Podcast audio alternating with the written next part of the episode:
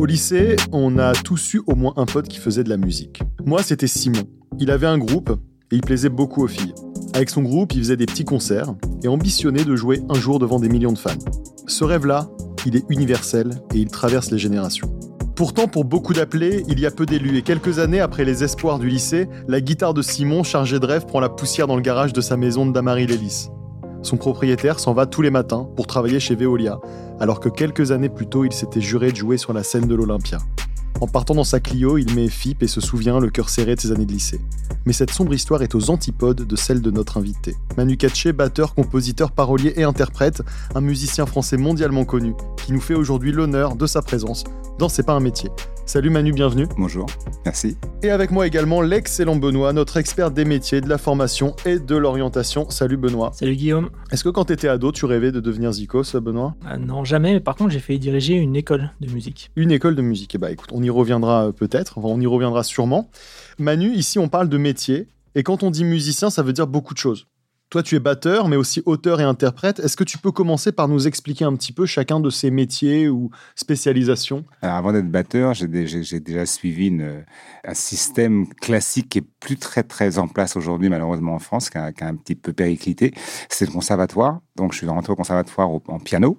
Et ensuite, j'ai continué mes études au conservatoire en percussion classique.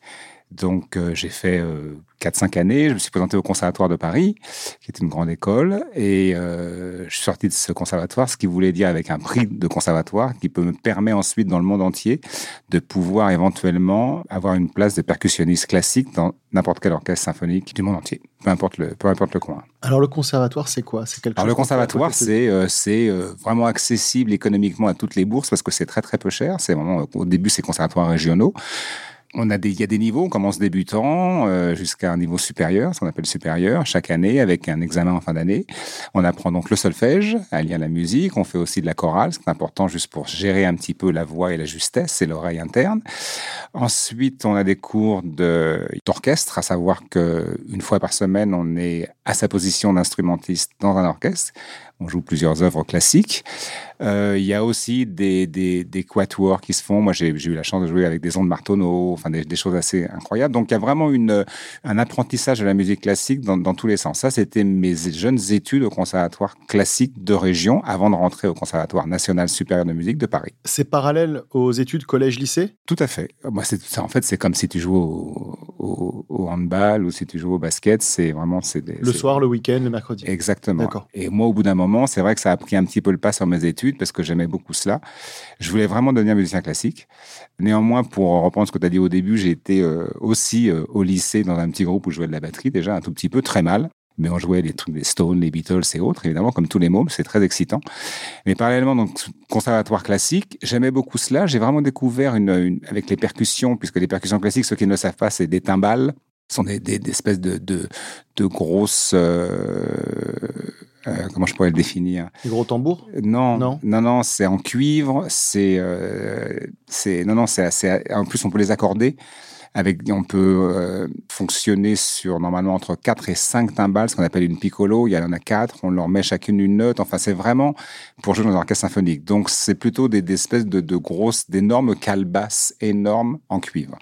Ensuite, on a un xylophone, le vibraphone, le marimba. La batterie ne s'appelle pas batterie au conservatoire, s'appelle tricotti, mais c'est le même principe. Et on apprend, comme les batteurs d'ailleurs, tous les rudiments de la musique militaire. Parce qu'en fait, le tambour, c'est la base.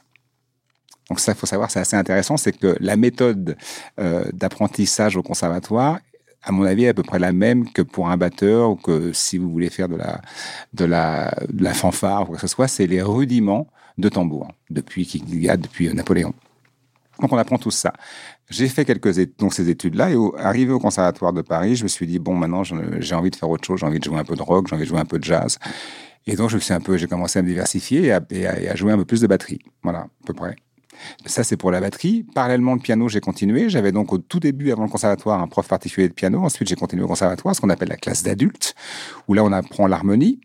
Toujours le solfège, bien évidemment. Donc, ce qui permet de connaître effectivement harmoniquement ce qui se passe sur un clavier.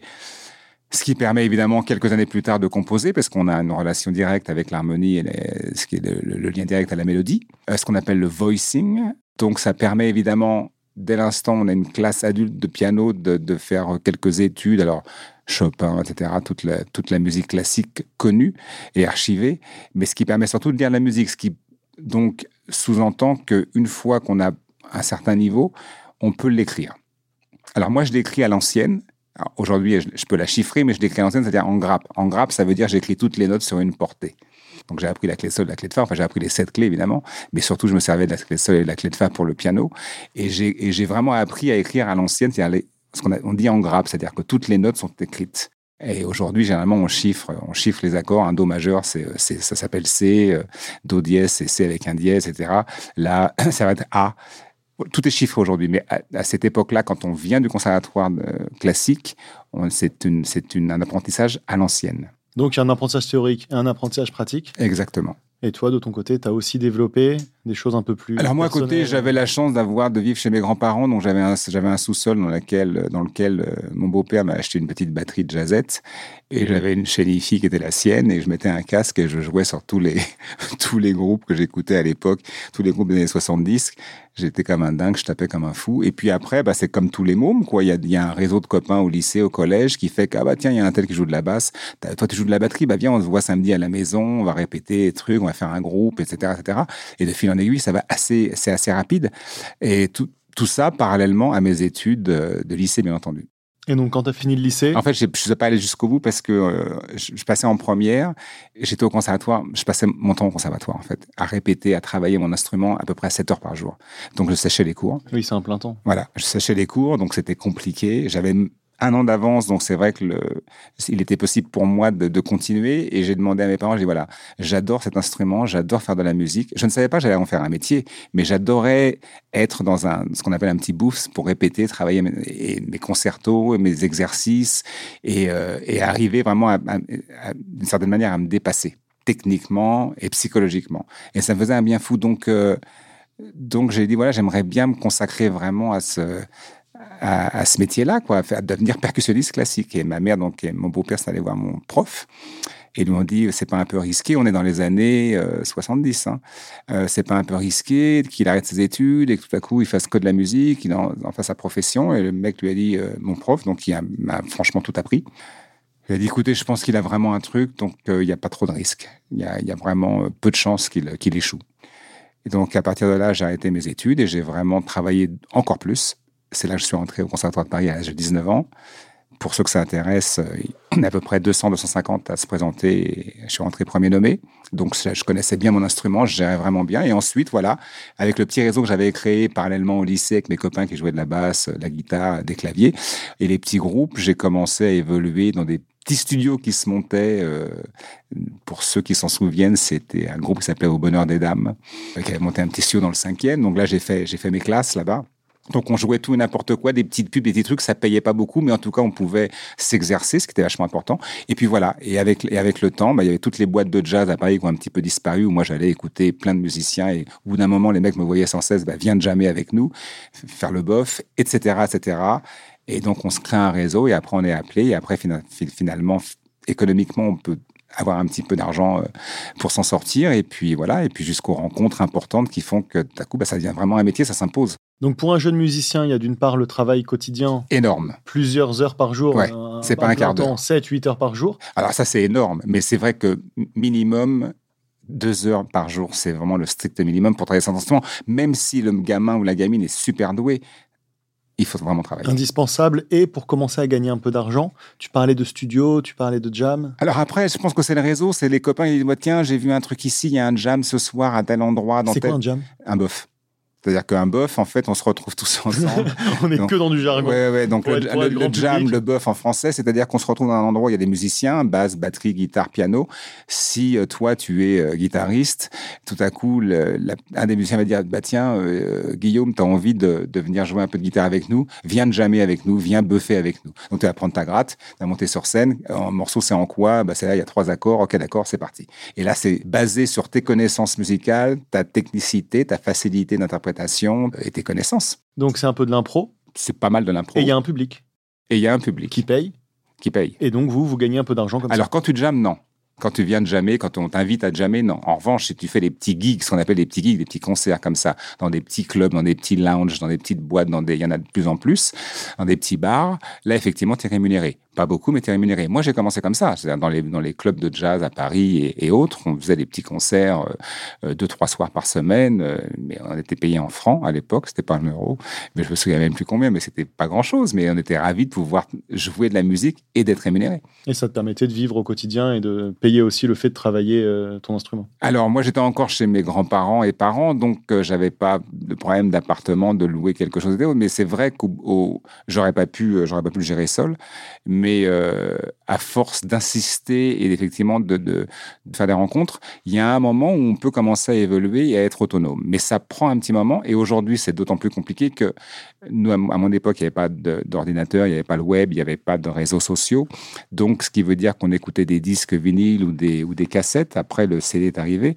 Mais ce qui sous-entendait qu'on était obligé d'enregistrer ensemble ou de jouer ensemble pour créer de la musique. Aujourd'hui, on peut le faire chez soi avec un ordinateur, envoyer une file. Euh, moi, je vais récupérer la file, je vais faire une batterie dessus, je vais te la renvoyer ensuite, etc. Donc, la rémunération, elle, elle existe au bout, mais pas au moment où on travaille. Donc, c'est un peu plus complexe. Tu as fait beaucoup d'efforts et de sacrifices pour euh, entrer dans cette formation et pour faire de, des percussions classiques. C'est pas trop dur à un moment de dire ok j'abandonne ça pour aller vers du contemporain? Euh, Je ne sais pas poser la question comme ça. C'est-à-dire que j'avais un diplôme en, poche, dont je me suis dit j'ai envie d'essayer la batterie, ça me plaît bien. Je ça. Alors le, vrai le vrai déclic, c'est que on est dans les années 70, il y, a, y a beaucoup beaucoup de jeunes musiciens et il y a beaucoup de propositions. Et les propositions sont principalement à la batterie. Je trouve ça très ludique, très sympathique. Dans la musique classique, c'est euh, classique. Il faut mettre un costume, euh, une, certaine représentation. Et même si j'adorais jouer cette musique-là, c'était euh, c'était plus académique. Donc j'ai pris beaucoup de plaisir à faire de la, à jouer de la batterie au sein de petits groupes qui se montaient comme ça et autres, aussi bien dans le rock. Mais ce qui il y a un truc qui est important qu'il faut que vous sachiez, c'est que j'ai fait des albums de jazz a depuis une dizaine d'années. J'ai participé à des, à des albums avec des grands musiciens de jazz, mais quand j'ai commencé à faire du jazz à la batterie, j'étais vraiment une, j'étais une espèce de baltringue de base. Je ne savais pas jouer un truc, je swingais pas, j'avais pas de son. Et vous savez comment j'ai appris? J'étais à l'époque, donc j'habitais en banlieue est, dans le 9-4, et à côté de Créteil, il y avait il y a un, hôpital qui s'appelle le CHU Henri Mondor. Et je suis au conservatoire un jour, il y a un mec qui rentre dans le conservatoire, un peu plus âgé que moi, et qui, euh, qui cherche un contrebassiste. Et je lui dis, ouais, j'en connais un, super, comment tu t'appelles, Manu, blablabla, ok. De fil en aiguille, on commence à discuter. Il dit, tu sais, moi, je fais de la guitare, mais en fait, je suis interne à CHU Henri Mondor. Si ça te branche, tous les soirs, on fait du jazz avec les internes. Ah ouais, super. Donc, j'avais un Solex à l'époque, je prends mon Solex le soir, rendez-vous là-bas, je mets la blouse blanche, parce qu'on interdit évidemment aux gens extérieurs. Je dîne avec eux, ils sont 45 euh, internes, donc j'en ai vu de, voilà, toutes les couleurs, évidemment. Et à la fin du dîner, jazz et là, c'est ce qu'on appelle, alors c'est pour ceux qui aiment le jazz, le real book. Le real book, c'est la, la, référence, des références de tous les grands musiciens de jazz depuis Charlie Parker. Donc tous les thèmes connus et reconnu de ces grands musiciens de Charlie Parker, Thelonious Monk, Coltrane, Miles Davis sont répertoriés dans ce bouquin-là. Et ces gens-là, donc ces internes médecine, jouaient le real book tous les soirs. Et là, j'ai appris le jazz. J'ai appris à, j'ai compris, j'ai commencé à comprendre. J'ai joué avec eux, c'était pas terrible, hein, de toute façon. Mais il n'y avait pas de batteur, donc c'était ravi que je sois là. Et euh, finalement, ensuite, ils m'ont un petit peu engagé avec eux et on faisait des anniversaires, des soirées jazz. Donc j'ai pas mal appris effectivement à ce moment-là, mais j'étais j'étais pas très bon au niveau du swing. Mais voilà, donc c'est pour ça il y a, plein de possibilités. Et moi j'ai toujours été très ouvert aux, propositions. Quelqu'un me propose quelque chose, je dis ouais ouais essayons. Après on verra quoi. Mais quand quelqu'un vient vers vous, je pense que la, démarche n'est pas anodine. Il y a toujours une, il y a, une envie. Et euh, bah après, ça peut être ou du plaisir ou du non-plaisir, je sais pas, mais il faut essayer. Si j'essaye pas, je ne le saurais pas. Et dans la musique, tout mon métier a vraiment fonctionné comme ça. Toute ma carrière a vraiment fonctionné comme cela. Donc tu t'es fait passer pour médecin pour pouvoir. Donc oui, alors donc j'ai appris le jazz avec les avec les internes et effectivement donc je faisais ça, donc je faisais un peu de jazz avec eux, on avait quelques petits concerts, comme je l'ai dit, anniversaires, soirées et autres. À côté il y a les petits studios rue des écoles montés par le Bonheur des Dames où je faisais deux trois trucs, des petites pubs qui me donnaient un petit peu d'argent. Les clubs de jazz où je faisais des petits concerts avec mais avec d'autres musiciens et donc au fur et à mesure, c'est vrai que j'avais un réseau qui commençait à, à, se développer et qui commençait à me faire dire bah finalement la batterie je suis pas totalement une truffe et je peux peut-être commencer à, effectivement à faire ce métier là en tant que batteur parce que j'étais vraiment pas batteur au départ. J'ai appris la batterie tout seul en jouant sur les disques dans ma cave. Donc ça veut dire que ce que tu as appris en percussion classique, finalement, t'as pas servi? Non. Comme je l'ai dit au début, c'était les rudiments, c'est les rudiments. Et les rudiments, je, je l'ai dit au début, j'ai dit la, per la, percussion classique, on apprend les rudiments du tambour et la batterie idem. Donc ce qui veut dire qu'après c'est une application de ce qu'on a appris en tant que percussionniste classique ou batteur et qu'on met et finalement qu'on qu sur la batterie.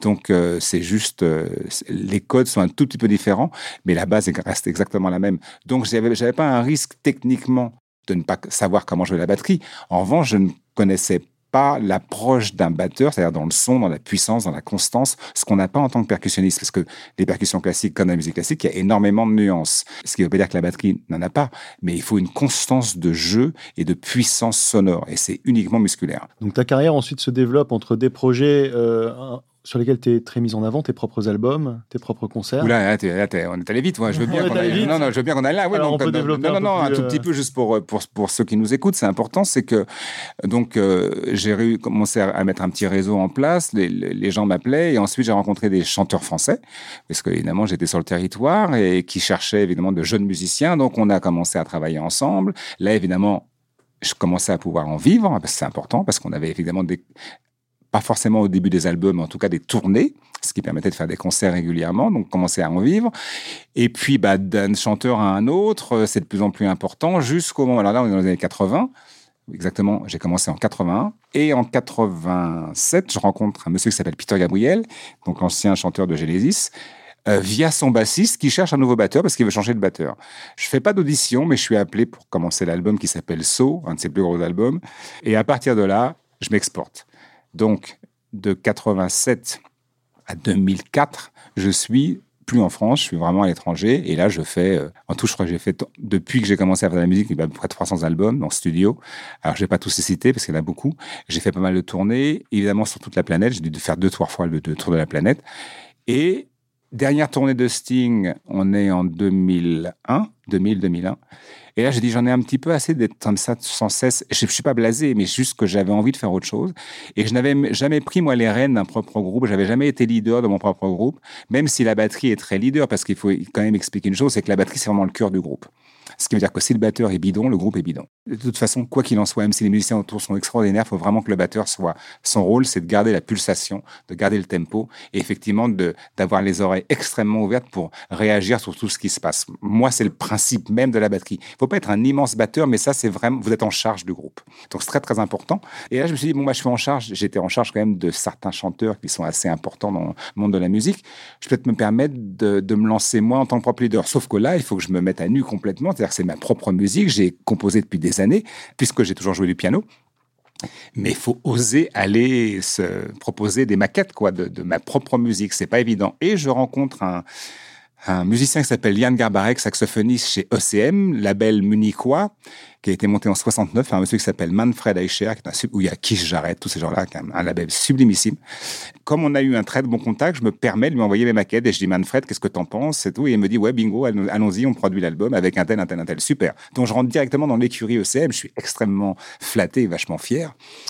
Et à partir de là, je me dis, bon, bah, si ce monsieur qui est quand même travaillé avec les plus grands de ce monde dans le jazz, et, et, oui, c'est comme Blue Note aux États-Unis, c'est pas pour mes beaux yeux, c'est pas pour me faire plaisir, c'est parce qu'il y a quelque chose qui, qui ressort. Donc j'ai euh, là, effectivement, Guillaume, j'ai commencé effectivement à faire mes propres albums depuis donc 2004, je crois, et j'ai dû faire 10 albums jusqu'à aujourd'hui, en tant que leader. Tout en continuant à travailler pour. Euh, ah oui, oui, oui, à être signman, comme on dit. Signman, c'est donc accompagnateur. Donc là, j'ai repris avec Jonas parce que j'avais commencé avec Michel Jonas dans les années 80. Là, j'ai refait, j'ai en fait coproduit son album et fait une tournée avec lui. Sting, on a fait une tournée ensemble. On a fait le dernier album qui s'appelle The Tribe qui vient sorti il y a quelques mois. Là, je suis sur l'album de Peter Gabriel. J'y retourne d'ailleurs la semaine prochaine pour terminer l'album avant de partir en tournée en 23, qui sera une grosse tournée internationale. Donc, je continue, oui. Puis après, plein de gens qui me, aujourd'hui, formidable les réseaux sociaux, qui me contactent sur Instagram et Manu, euh, je suis fan. Et c'est des mots, hein, 25 ans. J'adore, j'ai écouté ça, ça, ça. Mon père écoutait ça, il m'a fait découvrir ça. Est-ce que ça te brancherait de jouer sur un ou deux titres? Et je le fais. Parce que j'aime, parce que je suis passionné et puis ça me fait surkiffer quoi de jouer avec des de la musique et pas forcément des gens de ma génération. Il y a forcément des choses qu'à chaque fois qui, me, qui sont extrêmement spontanées et qui m'enrichissent terriblement. Donc tu joues avec des jeunes groupes Ah oui. Encore? Tu Ah vas tu vas te faire kiffer euh, Ah bah ça, ça me- je me régale. Alors, des- alors notamment ça, la- le- mon dernier album s'appelle The Scope, qui a été produit par un jeune Belge de 26 ans, donc euh, pour le coup c'est vraiment jeune. Euh, Il y a des témoins ici qui m'ont vu au fait de la musique dans Paris, où tout à coup je, me, je vais jammer avec les mômes dans la rue, je vais m'asseoir à la batterie. Ouais, j'aime ça. C'est un truc de passion, c'est un truc de môme. C'est vrai que quand je suis derrière la batterie, j'ai l'impression d'avoir 14 ans, quoi. C'est quoi que tu préfères être euh, sideman? C'est ça le terme? Ou être leader? Les deux. Les deux. Je pense que les deux sont complémentaires. C'est-à-dire que tout à coup, j'ai fait mes classes depuis les années 80 avec tous les artistes. Je les ai pas tous nommés, mais avec beaucoup d'artistes et français et étrangers. J'ai appris plein de choses. Et aujourd'hui, d'être leader, alors c'est pas le patron, c'est simplement j'ai une direction musicale qui m'intéresse et, et je l'impose pas, mais par la musique que je que j'ai écrit, que je compose, elle s'impose d'elle-même et de voir évidemment ce qu'on peut en faire. Alors, je me compare pas aux gens avec lesquels j'ai travaillé parce que vraiment des, des- de, de très très grands artistes, mais en tout cas c'est le c'est le chemin que je suis. Donc c'est vrai que je- c'est pour ça que je dis que c'est complémentaire parce que j'apprends avec eux et ensuite euh, voilà, je, suis en- je, je mets à profit. Et émotionnellement, jouer avec des gens comme Sting, ça dit quoi euh? Est-ce que c'est stressant? Est-ce que c'est grisant? Alors moi, je suis pas quelqu'un de stressé déjà Non. à la base, euh, pour pas grand chose. Donc euh, le, mon seul truc, c'est que j'ai, je suis toujours, enfin, je suis assez intolérant et je suis assez mécontent. C'est-à-dire que je réécoute pas les albums sur lesquels j'ai joué et quand je réécoute, généralement, je suis déçu parce que je me dis merde, j'aurais pu jouer, j'aurais pu faire ça, mais là, ce morceau-là, pourquoi j'ai fait un fil comme ça de batterie? J'aurais dit, j'aurais pas dû à ce moment-là, etc., etc. Donc je suis, je suis, euh, ouais, je suis, c'est. euh, c'est voilà, c'est ma position avec c'est d'être- c'est d'essayer de le, mais aussi bien avec mon groupe, de vraiment d'être le meilleur possible pour accéder à la, à la qualité, euh, au pic de la qualité. Évidemment, on n'y arrive jamais parce que ça veut dire, que quand on fait un album, on, a un mois ou deux ou trois pour enregistrer. Peut-être qu'il faudrait deux, trois ans pour vraiment arriver à ce que moi j'entends dans ma tête, mais que je peux pas codifier parce que c'est juste un ressenti. Donc émotionnellement, c'est intense parce que déjà, ces gens-là, depuis qu'on joue ensemble, c'est depuis les années 2000, euh, je dis des bêtises, depuis les années 80, pardon, fin des années 80. Donc il y a une vraie relation amicale, voire plus, presque familiale, où je connais évidemment les enfants, les petits-enfants, on a fait des Noëls, on est allé au Cinoche, on a fait plein plein de choses. Donc il y a un vrai lien très important qui pour moi est plus important que celui de batteur à artiste, parce que euh, j'ai envie de dire, pour, pour, euh, pour donner une, clé, c'est qu'on on joue comme on est, quoi. Ce qui n'empêche qu'il y, a des- grosses têtes de cons qui jouent très très bien. Hein. Il n'empêche, c'est on joue comme on est. C'est-à-dire que ce qu'on a à l'intérieur de nous, on, a, on, le- on le, on le, comment je pourrais l'exprimer? Moi, je suis quelqu'un qui qui peut tchatcher pendant des heures. Je suis assez, euh, euh, je suis intense. Je suis quelqu'un qui analyse beaucoup les choses. Donc, c'est vrai que dans mon jeu, si on écoute mon jeu, c'est très busy. Il y a beaucoup de choses. Il se passe beaucoup de choses. Alors, c'est c'est particulier. Après, j'ai rencontré d'autres batteurs qui étaient un petit peu plus introvertis. Effectivement, dans leur jeu, c'est un peu plus euh, serein. C'est, euh, je dirais pas tranquille, mais euh, mais plus minimaliste plus sur la retenue. Et c'est plutôt ça, plus sur la retenue. Moi, c'est vrai que j'ai tendance à donner beaucoup, beaucoup de choses. Et c'est pour ça qu'on on me qualifie de batteur assez busy, avec un son très particulier et très, très puissant. Je joue très, très, très fort. Euh, mais parce que j'ai peut-être de ces années euh, avec les internes au CHU en Raymond d'Or, j'avais tellement pas de son, ils me le disaient sans cesse, Manu, on t'entend pas. Donc, j'ai effectivement travaillé la constance et la puissance. Mais émotionnellement, à chaque fois que je fais de la musique, ça me c'est c'est exceptionnel et avec qui que ce soit. Parce que c'est le principe d'être derrière un instrument on ne sait pas trop ce qu'on va faire on entend la, chanson ou le morceau instrumental et il y a un moment magique où on se retrouve tous ensemble personne ne parle C'est- bon, sauf a un chanteur qui raconte son histoire mais ça parle pas personne ne raconte on est on est dans ce même mood et on essaie de fusionner et ça je, je le parle j'en parle j'ai des frissons parce que c'est c'est une vraie réunion euh, euh, humaine. C'est un vrai partage. C'est c'est comme un couple. Il y a un moment donné, dans un couple, il y a, une fusion génialissime. On peut pas l'expliquer. Il y a un truc du pH de la peau qui fait que d'un coup, c'est parfait. Et ben là, c'est la même chose quand on fait de la musique avec qui que ce soit. Alors, encore une fois, euh, j'ai eu des écueils. Il y a des gens avec qui ça s'est pas très très bien passé pour X raisons.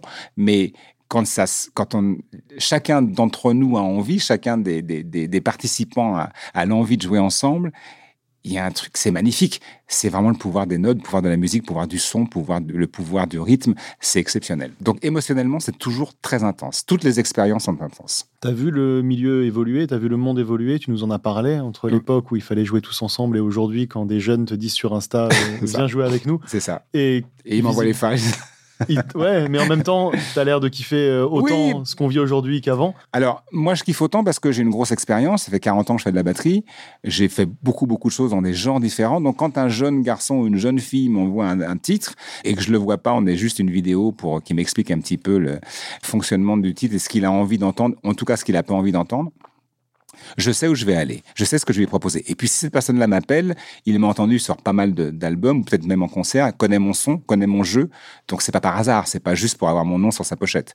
On est bien d'accord. Donc à partir de là, de ma part, je fais pas mal de propositions et je lui dis de toute manière à la fin, j'aurai une validation, l'artiste va m'envoyer le, titre et je, je pense que j'aurais été capable de lui apporter quelque chose. Mais c'est vrai qu'on m'a proposé certaines choses parfois peu importe l'âge de l'artiste et de sa génération, euh, où j'étais, euh, je savais pas quoi faire. J'ai dit, bah, je pense que je ne sais pas ce que je vais pouvoir apporter.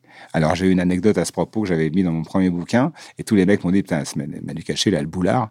Et en fait, j'ai eu un coup de fil de Mick Jagger.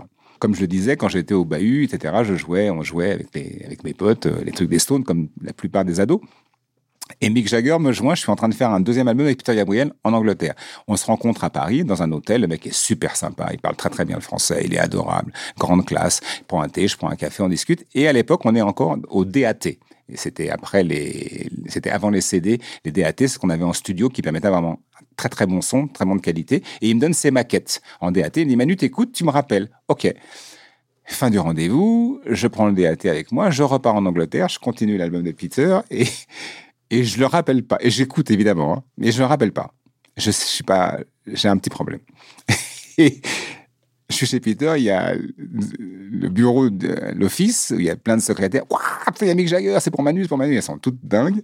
Donc je prends Jagger au téléphone et, Mick me dit You were supposed to call me back. Je dis Ouais, je sais, je, je vais te rappeler, je suis occupé, je suis en studio, excuse-moi, blablabla. Bon, t'en penses quoi des maquettes? Qu'est-ce que t'en penses? C'est bon? Et là, je fais. Donc il y a un espèce de blanc, je sais pas trop quoi dire. Et je lui dis, bah, en fait, non, je suis pas la bonne personne. Ok, merci, au revoir. Et là, Peter est à côté de moi, il me dit, mais t'es un malade mental, tu, tu refuses Mick Jagger. Je dis, bah, et je lui explique. Et donc, j'ai expliqué, je l'ai dit dans mon bouquin, parce que les mecs sont. pour qui tu te prends? C'est qu'en fait, Jagger m'avait certainement entendu sur pas mal d'albums, avait kiffé mon jeu, me contacte, me donne ses maquettes en imaginant que je vais forcément apporter des choses que lui a entendues sur d'autres albums. J'écoute les maquettes, je me rends compte que je pourrais pas apporter ces, certaines choses qui viennent de moi, de ce que je vais proposer. Donc lui va être déçu. Moi, je vais être déçu de pas apporter à Mick Jagger, quand même le mec des Stones, quoi, je veux dire, un des plus grands groupes de blues qui existent sur cette planète. C'est un mauvais choix. Je peux pas y arriver. Si c'est si c'est pas bien, on va dire ouais bon l'album de Jagger avec Manu c'est pas terrible. J'ai pas envie de ça parce que lui va être déçu et moi aussi. Donc c'est pour cette raison-là que j'ai refusé. Fin d'anecdote, on s'est, retrouvé à New York un jour dans un hôtel. Il y avait tout le groupe. Je suis allé le voir. On a fait le hug. Tout va bien. Il m'en voulait pas du tout. Et je pense qu'il avait compris. Et après, fin d'anecdote, son album solo était un flop de toute façon. Donc, euh, ça veut dire que les maquettes, peut-être, j'en sais rien, mais n'étaient pas au niveau de ce que lui aurait pu proposer. Donc, tu as évité un flop et tu as gagné une anecdote incroyable. C'est ça. Donc, tu as tout gagné. C'est pas mal. Je sais pas si j'ai tout gagné parce que peut-être que je me suis retrouvé sur scène à côté de Charlie Watts, qui était, tu vois, puis à son âme, ça aurait été génial. Mais non, mais y a, c'est pour ça que tout à l'heure, je disais, je fonctionne comme ça. Je, ouais. Et tout à coup, je vais pas refuser un môme qui va m'envoyer un truc sur Insta avec un titre que je vais trouver super. Je vais y aller.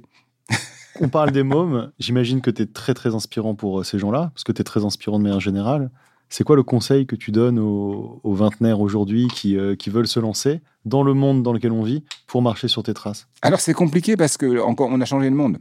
La musique a changé. Alors si on prend euh, en, même temps, j'ai une vision un petit peu internationale. J'ai pas juste une vision franco-française parce que si on a une vision franco-française de la musique, il faut faire autre chose. Que cuisinier, chef, ça marchera, ça sera plus sympa. La musique, c'est compliqué parce que parce qu'on est, est rentré dans, un fonctionnement urbain, mais qui ne l'est pas vraiment, et qualitativement, avec plein de restrictions. Moi, j'ai des albums à l'époque, il y avait des intros. Je vais en citer un s'ils ont envie d'écouter. Ça, c'est l'album de Tears for Fears qui s'appelle Seeds of Love. il y a une chanson dedans qui s'appelle The Bad Man Song, où l'intro, elle fait je sais pas combien de temps, et c'est un, truc free, c'est une impro de ma part à la batterie. Aujourd'hui, c'est improbable. Aujourd'hui, il faut, il y a deux secondes, on est déjà sur le refrain. Donc, ce qui veut dire que la créativité, l'inventivité a complètement disparu. Et beaucoup, beaucoup dans, ici, en France. Un tout petit peu moins de l'autre côté de l'Atlantique et de l'Angleterre. Donc, c'est vrai que j'ai envie de dire aux jeunes gens, et garçons et filles, parce que j'ai rencontré plein de jeunes filles qui jouent de la batterie, qui jouent super bien. C'est très agréable. Il y a vraiment une approche en plus féminine, et c'est pas du tout péjoratif, au contraire, qui est super agréable, qui est un peu plus artique, un peu plus sensuelle.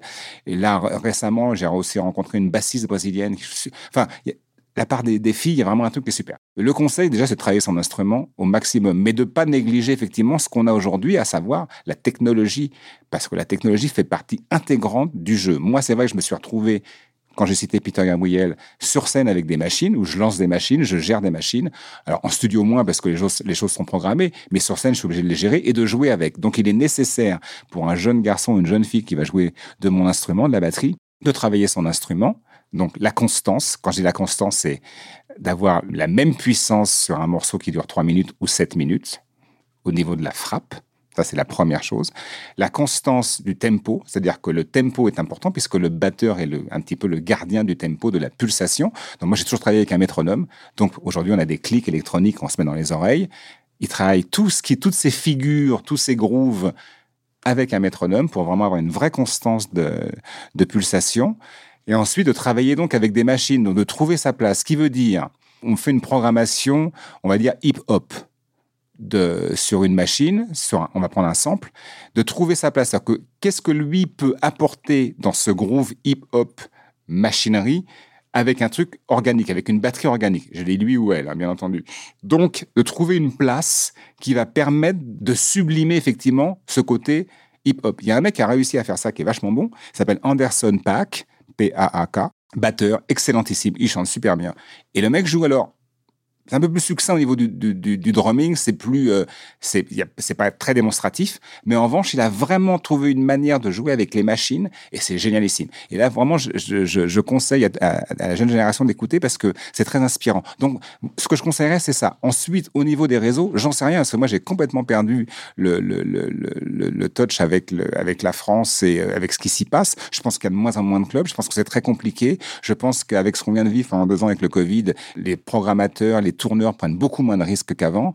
On est de plus en plus isolé, donc de fait, c'est des envois euh, web par les files et autres. Donc c'est très compliqué. Moi, j'ai de mon époque, avait pas mal de premières parties de jeunes gens qui venaient jouer sur scène. Aujourd'hui, c'est presque impossible. C'est compliqué. C'est pour ça que je dis que le nouveau monde est très compliqué pour les musiciens, musiciens. Quelqu'un qui va effectivement produire, qui va ne faire que des choses sur euh, ordi ou qui va faire euh, tout ce qu'il y a comme la French Touch des, des groupes de, évidemment, Daft Punk, mais en passant par Justice, etc c'est pas la même chose parce qu'on peut travailler dans un dans la chambre d'un des copains avec les ordis, éventuellement une petite guitare pour faire un truc, mais voilà et, ça et ça roule. Euh, c'est compliqué pour un musicien qui veut devenir effectivement aujourd'hui batteur, c'est c'est un poste délicat. Benoît, est-ce que tu peux nous faire un petit point sur les formations donc en dehors du conservatoire que Manu nous a assez bien décrit? Peut-être que tu peux aussi euh, consolider certains, certains aspects. Alors juste sur la partie effectivement conservatoire que tu nous as bien décrit, euh, il y a la partie donc euh, qui est communale ou départementale et puis après le conservatoire national qui est très compliqué puisque là il y a quand même un, concours extrêmement, extrêmement, complexe et beaucoup de demandes.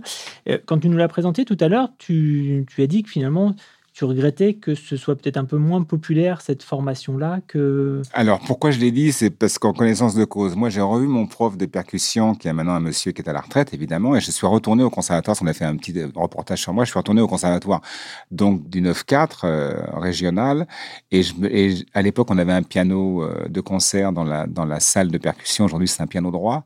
La moquette de l'époque, c'est-à-dire que je parle de 40 ans en arrière, est la même, donc il ne reste plus grand-chose de la moquette, les instruments, il y a de moins en moins de choses. Euh, je ne sais pas quels sont les investissements euh, donnés au conservatoire, mais je pense que ça n'a pas beaucoup évolué. Et c'est même dans, dans l'autre sens. Donc c'est vrai que ça donne pas très envie aux jeunes gens d'aller au conservatoire et se retrouver avec un piano droit pour faire des... Enfin, bon, c'est pas très excitant. Tout à l'heure, quelqu'un a dit, je sais plus si c'est Guillaume euh, Damaris, euh, Lélis, Damarin, où il y avait une école de, de, de, de jazz qui avait été fondée par Didier Lecoud, violoniste, qui, qui, qui est malheureusement décédé il y a il y, a, peu de temps. Et ça, c'était une école qui était vraiment formidable et qui a formé et qui forme encore. Alors, évidemment, c'est plus sur les, c'est pas les musiques actuelles, hein, c'est vraiment le jazz, mais qui, qui, forme effectivement d'excellents musiciens. Ça, c'est vachement intéressant. Et à l'époque avec Didier et sous le gouvernement Sarkozy, on avait été approché par Frédéric Mitterrand, qui était ministre de la Culture, pour effectivement faire des ponts entre les conservatoires et les universités pour que vraiment on arrive à une espèce de modèle Berkeley School of Music euh, à Boston ou GIT euh, à Los Angeles ou Juilliard School, mais vraiment d'essayer de faire des ponts pour que les mômes soient diplomables et ensuite vraiment référencés dans le monde.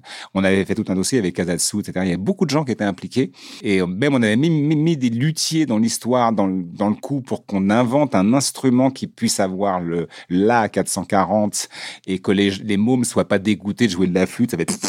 c'est merdique, ou la guitare c'est compliqué, enfin, ou, peu de choses, ou rien, ou juste chanter, c'est déjà pas mal. Donc les luthiers avaient commencé à bosser sur un concept d'instrument inventé totalement pour qu'il y ait le La 440 et que ça soit facile d'accès pour les, pour les jeunes. C'est quoi le La 440 c'est le, c'est alors le, le, la, c'est le, quand on dit la 440, c'est l'accord. Il est, il est à 440. C'est la hauteur sur laquelle on se base pour accorder les pianos, et en fonction d'un piano accordé à 440, donc on se base sur le La, tout le monde est accordé à 440. Alors parfois ça peut être jusqu'à 442, on monte un petit peu selon les, la météo. S'il fait trop chaud, s'il fait trop froid, etc. Mais la référence est 440, c'est vraiment la référence de la hauteur de, son du A pour que tout le monde puisse être cohérent au niveau de l'accord général. Parce que si on n'est pas tous accordés ensemble, ça va friser, ça va, il y aura des petites faussetés. Donc par rapport à un instrument dans les écoles, voire à partir du CP, les luthiers. Je dis ça, euh, malheureusement, le dossier été déposé. Euh, après, politique oblige. Euh, Sarko est parti, Mitterrand aussi, et le dossier avec. Mais il y a aujourd'hui des masters et des doctorats, notamment liés au, conservatoire. Hein. Oui. Oui. Ils ont poursuivi euh, quand même un peu cette, un petit peu, dimension. Un petit peu. Alors là, je sais, j'ai appris qu'à Lyon, euh, parce qu'on commence à délocaliser beaucoup, il y avait mm. une grosse école qui allait se monter aussi, une université musicale, et ça c'est vachement important, avec effectivement, basé sur le principe américain, pas sur la rémunération, pas sur l'économie, parce que c'est inaccessible pour la plupart de, la population, mais c'est vachement intéressant parce qu'effectivement, les cours seront donnés par des gens qui font ce métier-là. Euh, il y a un parrain qui s'appelle Winton Marsalis, qui est un grand compétiste de jazz reconnu dans le monde entier, donc il y aura des cours effectivement de jazz, des cours de musique actuelle, avec ordi.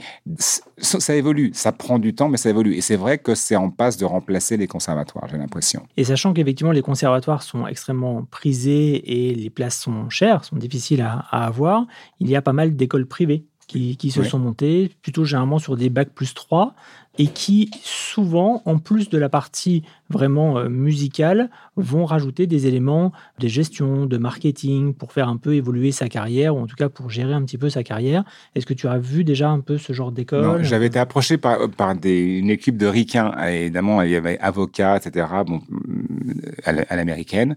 Et j'étais pas au courant, mais c'est vachement bien, parce qu'effectivement, on n'en parle pas beaucoup, mais de gérer une carrière musicale, c'est déjà compliqué, mais ensuite de la gérer d'un point de vue économique, d'un point de vue social, c'est compliqué socialement, etc. C'est, il faut avoir quelques, quelques conseils, d'avoir un fiscaliste, d'avoir, il y a, y, a y, y a quelques clés à avoir pour quand on commence à partir à droite à gauche, pouvoir gérer euh, le truc d'une manière assez, euh, assez positive. Mais ça, je savais pas que ça existait. Et ça, c'est une très très bonne idée. Ça se développe de plus en plus, effectivement. Ce qui veut dire que tout à coup, un musicien peut changer en route. C'est-à-dire, au départ, il peut dire, moi, j'ai envie de faire de la guitare, et finalement, va devenir euh, producteur, ou finalement, va devenir tourneur, manager, pourquoi pas. C'est aussi pour ça, parce que finalement, le nombre de musiciens est quand même limité, hein, qui deviennent des musiciens professionnels. Mm. Et le, la reconversion habituelle, c'était un peu prof de musique. c'est ça. C'était quand même un peu le, classique. Et donc là, l'idée, c'est aussi de pouvoir ouvrir vers d'autres métiers alternatifs. Très bien.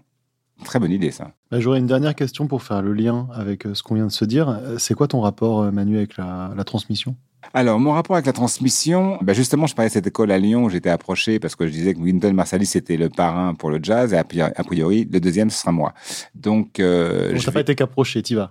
voilà. Parce que quand on dit je suis approché, en général, c'est qu'on n'a on pas donné suite, euh, voilà. comme avec Mick Jagger. C'est ça. Donc, euh, ça m'intéresse énormément parce que c'est vrai que dans les années précédentes, j'avais monté un dossier pour monter une école de musique ce dont on parle, euh, avec ce qu'on a parlé avec, Benoît, et, on se heurte euh, à l'administration française qui est très très lente, parce que ça veut dire qu'il faut vraiment des infrastructures, il faut un building, il faut des, gens qui fassent le ménage, il faut une secrétaire, il faut ci, il faut ça. C'est très compliqué.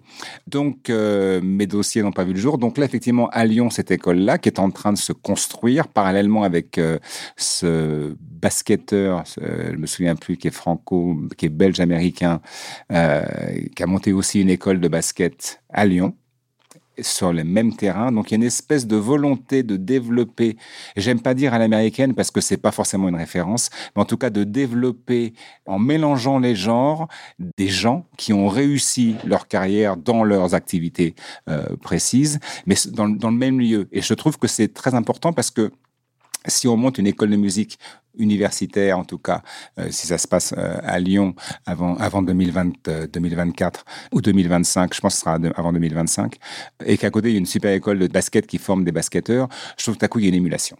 Et l'émulation, chez c'est ce qui, à mon avis, c'est le plus important.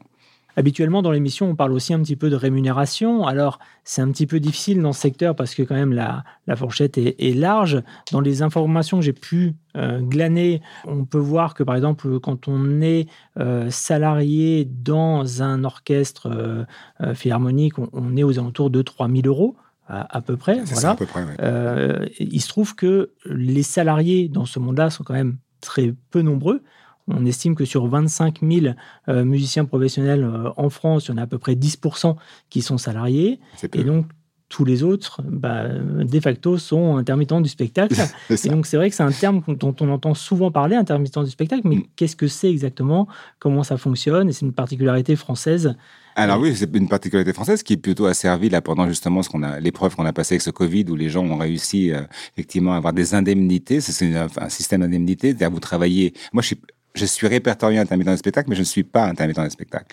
Mais c'est ma, c'est mon appellation. L'appellation des, des, musiciens, du technicien, c'est intermittent du spectacle. Euh, et je pense qu'il y en a d'autres aussi. Mais euh, donc ces gens-là travaillent pendant X heures et vont de ces X heures récupérer des indemnités comme des voilà. Donc ça leur permet de vivre quand ils ne travaillent pas. Et la rémunération, c'est compliqué parce qu'effectivement, euh, on était à 3000, ouais. Alors, je sais pas, en Allemagne, je crois que c'est un peu plus, un peu plus important. Aux États-Unis aussi, à Londres, je crois que le, le Symphony Orchestra, c'est un peu plus cher, la rémunération. Après, c'est chacun fait son tarif. Le problème, c'est comme il y a de plus en plus de musiciens, et de bons musiciens, je parle juste de, la France, si on vous fait une proposition, je vais me dire n'importe quoi, à 10 euros et que le, celui d'à côté dit moi à 5 euros je le fais, ça veut dire qu'on baisse les prix. Donc c'est très compliqué. À l'époque moi je faisais beaucoup de séances d'enregistrement en France pour X artistes, il n'y a jamais eu de syndicat. Il y a eu un syndicat il y a très très longtemps, mais qui fonctionne pas. Il y a donc il n'y a pas vraiment de protection. Moi, je travaille aux États-Unis, je travaille encore et en Angleterre. Je suis au Musician Union. Il y a une vraie protection des musiciens, à savoir qu'on peut pas faire n'importe quoi. Ici, c'est un petit peu l'auberge espagnole. Il y a un mec qui va arriver d'Angleterre, il va tout à coup prendre le tarif qu'il a envie de prendre. Je ne connais pas son tarif, mais comme il n'y aura pas de charge sociale parce que le type est anglais, voilà, ou espagnol ou italien, etc. Donc ça fluctue sans cesse et il n'y a pas de point de référence par rapport à ce qu'on peut demander. Alors, il y a, on entend des choses. Alors, moi, je fais plus beaucoup ce métier-là en France. J'entends effectivement ce qui se passe, mais depuis que j'ai arrêté, euh, ça fait plus de 25 ans, euh, les choses ont vraiment baissé parce qu'effectivement, il y a beaucoup de musiciens et les gens ont besoin de travailler, de gagner de l'argent. Donc, euh, aux États-Unis, c'est beaucoup plus simple, c'est simple scale, double scale, triple scale, et ensuite le tarif des stars. Donc, voilà, chaque chaque truc est, est appliqué. un minimum euh, garanti. Exactement. je trouve que c'est vachement important parce que tout le monde le sait. On compare tous sur les mêmes bases. Ici, c'est un petit peu, euh, on fait un petit peu comme on a envie de le faire et puis comme la production a envie de le faire. Et c'est vrai que comme c'est un métier finalement qui fait beaucoup, beaucoup, beaucoup d'argent sur certaines plateformes ou, euh, ou avec certains, certains artistes, on peut imaginer que tout à coup, tout le monde, c'est un truc super glamour et tout le monde gagne un paquet de blé. C'est faux. En dehors de ça, ensuite, il y a quand même les droits d'auteur pour euh, quand on a. Alors, la SACEM, la SACEM, c'est un d'auteur. Très important, c'est vraiment, c'est effectivement, euh, euh, encore une, je, reviens sur le Covid parce qu'on a, on a, on a, tous mangé pendant deux ans, c'était compliqué. Et j'ai appris qu'il y avait une décision de la SACEM avec le gouvernement qui avait décidé d'aider les jeunes auteurs compositeurs. Donc, ça veut dire que ces gens-là avaient peut-être fait, je sais pas, deux, trois chansons, pas grand-chose, de leur donner effectivement une, une, de l'argent était grosso modo euh, dans l'année, c'était pas énorme, mais ça devait être entre euh, 1005 et 3005 pour les aider à survivre. Mais ça avait été une décision de la SACEM et non récupérable. Ensuite, effectivement, la SACEM collecte les droits.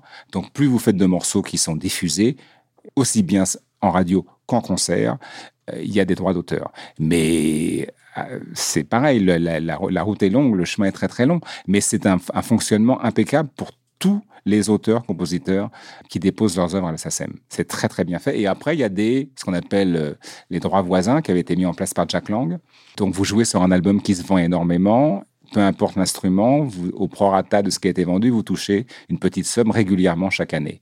Ensuite, il y a l'aspect d'idéam, il y a la dami, c'est un sublime pays. Il y a beaucoup d'aides, il y a beaucoup de choses qui sont faites pour que les musiciens, ce qu'on appelle les intermittents du spectacle, puissent s'en sortir, en tout cas continuer à exercer leur art. Donc c'est euh, ce qui n'est pas le cas aux États-Unis. Moi, j'y travaille beaucoup et j'ai beaucoup travaillé et il n'y a pas du tout de, prise en charge par rapport à ça. C'est débrouillez-vous et j'ai plein de potes moi qui sont devenus euh, chauffeurs-livreurs depuis le Covid, euh, ce qui n'est pas forcément le cas en France. Donc il y a des choses qui ont été mises en place et qui sont vraiment très très efficaces. Donc il faut le savoir pour les jeunes qui commencent parce qu'il y a quand même certaines aides, c'est important. Tu l'as dit tout à l'heure, tu as commencé très tôt euh, mmh. la musique. Si quelqu'un qui aujourd'hui nous écoute et qui a une quinzaine d'années, qui s'est mis à la musique il y a quelques temps, est-ce que c'est déjà trop tard pour lui ou est-ce qu'il ben, y, qu y, a, a quand même d'espoir? J'ai envie de répondre, il n'y a pas d'âge. Euh, moi j'ai commencé, j'avais quoi, 14 ans, euh, mes études au conservatoire, j'ai commencé le piano à l'âge de 7 ans, mais j'ai commencé ce métier, à faire ce métier-là, à gagner un petit peu d'argent vers 19-20 ans, ce qui était assez jeune effectivement. John Coltrane a commencé à 27 ans. Donc il n'est pas trop tard. Avant de se quitter, un petit mot sur tes prochains projets, Manu? Alors, il y a cette école dont j'ai parlé euh, au, au, cours de la conversation à Lyon, euh, qui est en, en pleine formation. Alors, la formation euh, immobilière, c'est-à-dire qu'ils sont en train de construire les locaux. Elle n'a pas ça, encore de nom? Elle n'a pas encore de nom. Donc ça, c'est vraiment quelque chose qui me tient vraiment à cœur parce que j'aimerais, je pense que j'en ferai partie, mais c'est très excitant pour les générations à venir et pour l'apprentissage. Ça, c'est la première chose. Mes projets personnels, j'ai commencé à réécrire pour un autre album, le dernier étant sorti avant le Covid, évidemment. Donc album personnel avec mon, avec mon propre groupe. Je ne sais pas quand ça sortira, je pense en 2024. Là, je suis sur l'album de Peter Gabriel qui va sortir, je pense, fin 2022 ou pire, tout début 2023, mais ensuite on part en tournée à partir du 15 mai jusqu'à la fin de l'année 2023. Un bouquin, mon deuxième bouquin, le premier était sorti c'est Cherche euh, Midi Édition, s'appelait Roadbook. Le deuxième s'appellera Hashtag Beat et sortira chez Grasset, normalement, si tout se passe bien, mi-septembre. Et sinon, vous pouvez aussi me retrouver sur yahoo.fr, la face catchée, où j'anime un programme sur la diversité. Donc tous les gens issus de la diversité, non pas leur réussite, mais leur petite enfance et leur enfance avec les différences et comment ils ont dû faire effectivement pour s'adapter, pour les gérer émotionnellement jusqu'à devenir ce qu'ils sont devenus aujourd'hui. Merci beaucoup Manu Katché d'avoir participé à C'est pas un métier. Je suis sûr que tu vas encore créer beaucoup de vocations. Et vous, chers auditeurs, si vous avez justement des questions sur les formations, sur les métiers, écrivez à Benoît sur c'est pas un métier.fr. Et d'ici là, si on a eu le nom de l'école de Manu, on le mettra sur le site. Et puis sinon, je pense qu'on peut te suivre sur Instagram où il y a ton actu et sur ton site web. Tout à fait. C'est quoi ton Insta? Insta, c'est Manu Katché. Manu Katché. C'est tout ça. surprise. Et le, et le, site web, c'est manu-katché.com. À bientôt, Benoît. À bientôt, Guillaume. Merci à tous. C'est pas un métier est un podcast Evil Prod, production Benoît Lachan, réalisation Benjamin Septem Ours, direction de production Paloma Sterzati. Si vous voulez me faire plaisir, laissez une bonne note à C'est pas un métier sur votre application de podcast préférée. Et si vous voulez me faire très plaisir, laissez un commentaire élogieux en plus. Là, ce serait top. Allez, ciao